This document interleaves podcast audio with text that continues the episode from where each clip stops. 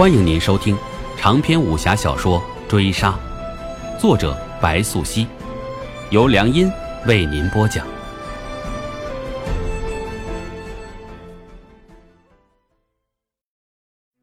第六回，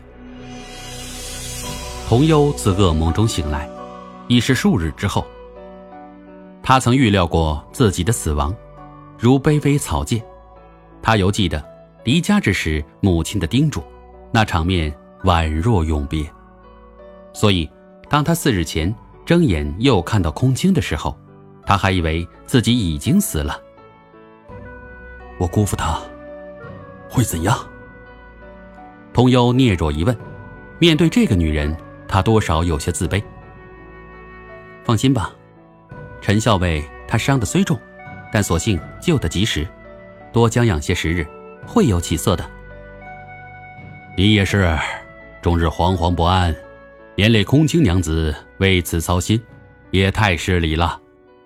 此时插话之人年约三十左右，姓冯，单字一个左字，乃是朝廷御史的参军。童幽不敢得罪他，面上堆起奉承的笑意，便不再说话。娘子有所不知，御史从善如登，感叹娘子数日辛劳。特吩咐食堂为娘子炖了一锅好汤，此事娘子须得领情。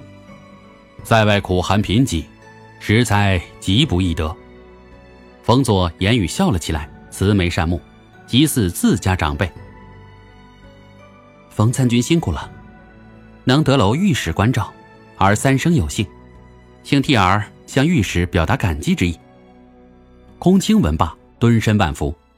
这本是唐人女子的礼节，但此时她效仿来端庄娴雅，并无不妥。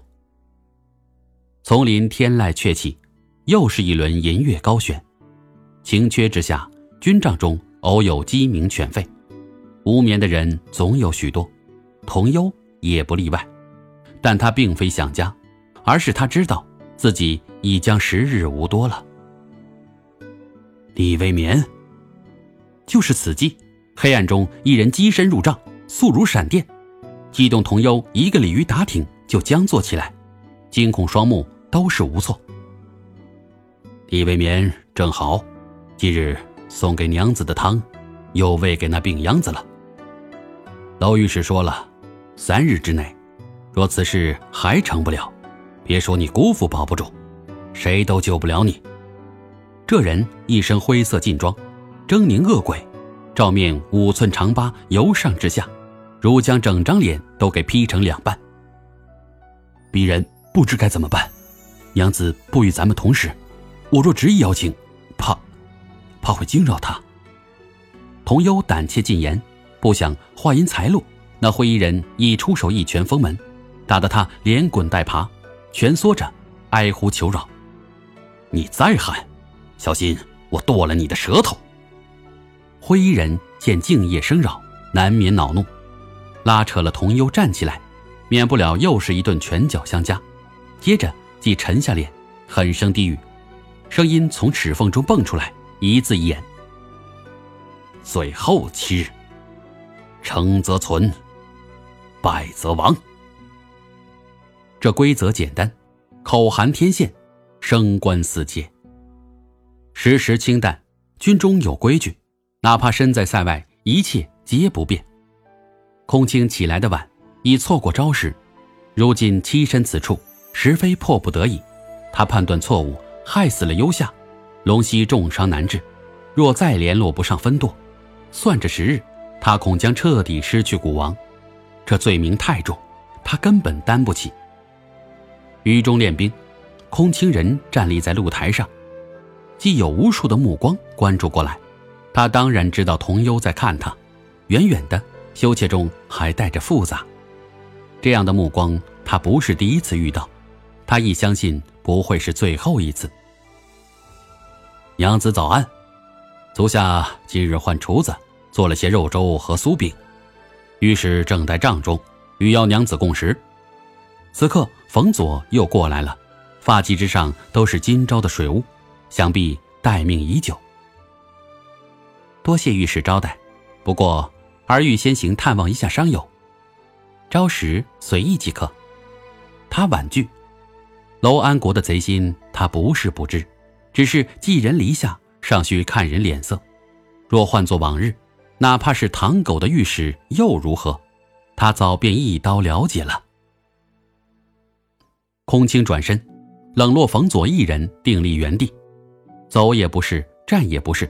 他心中有恨，憎恶自己总是摊上苦差，更暗地里骂过楼安国千万遍。可那人毕竟还是朝廷的御史，他须得忍，小不忍则乱大谋。他又嘀咕起昨日夜里偷窥同幽帐营得来的情报，楼安国身边果然是跟着高手的，这人一看就是了不得的角色，或许他真该帮上那个可怜的小兵一把。为自己的将来做更好的打算。又是夜，虚妄由人心中起，祸乱自来。楼公，鄙人以为，不该将童优等人留在此地，否则恐将对楼公不利。冯佐斟酒恭敬，话语一脸惶恐。果真见得楼安国面上闪过一丝不悦，狐疑了一眼，看定他，假笑道。为何如此说来？区区一个走卒，能奈我何？冯佐维诺，知晓楼安国是不喜欢他的。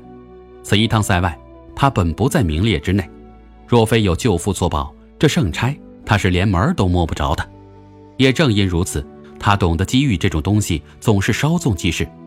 他可歹毒，可奸狡，唯独不能忍受百无一成。所以。他已非暗自调查楼安国一日，他虽对他深有腹诽，但也深知自己还需要他的提携。楼公可曾想过，您这可是头一遭任职，闲言碎语的已是不少了，又何必为了区区一个走卒，再生死是非呢？况且，若童优等人真有什么差错，来时反京面圣，楼公也不好交代呀。冯佐面带劝解。一目心诚，如法家佛事，惊扰楼安国怒来。你这话是什么意思？我一心为圣上办事，两居多责，难道是错？再说了，臣父区区一个七品一徽校尉，死了也就那么回事儿。我泱泱天朝大国，能任校尉者何其之多。冯佐听得，心中有小鄙夷。楼安国出生富贵，乃上将军之子，自不知民间疾苦，更不知此行唯可顺遂，不得有误。否则，他这个上将军之子也未必就能全身而退。而今的朝野已非往昔的朝野了。楼公此言差也。如今朝堂之上瞬息万变，楼公此行塞外，令尊可谓用心良苦啊。您可曾想过，这白山之下苦寒之地？兵士本就不足百人，加诸此番近半数损耗，臣父若真死了，来年新官上任，得知此情形，会有何种结果？冯佐面上关切，察言楼安国表情微妙变化，听到，那以你之见，该如何是好？足下以为，楼公何不将这批将士遣返回乡，再行调遣能者上任？顶替陈父之职，以塞外苦劳久逸之名，演了金番差错，又博个体恤下士的美名呢？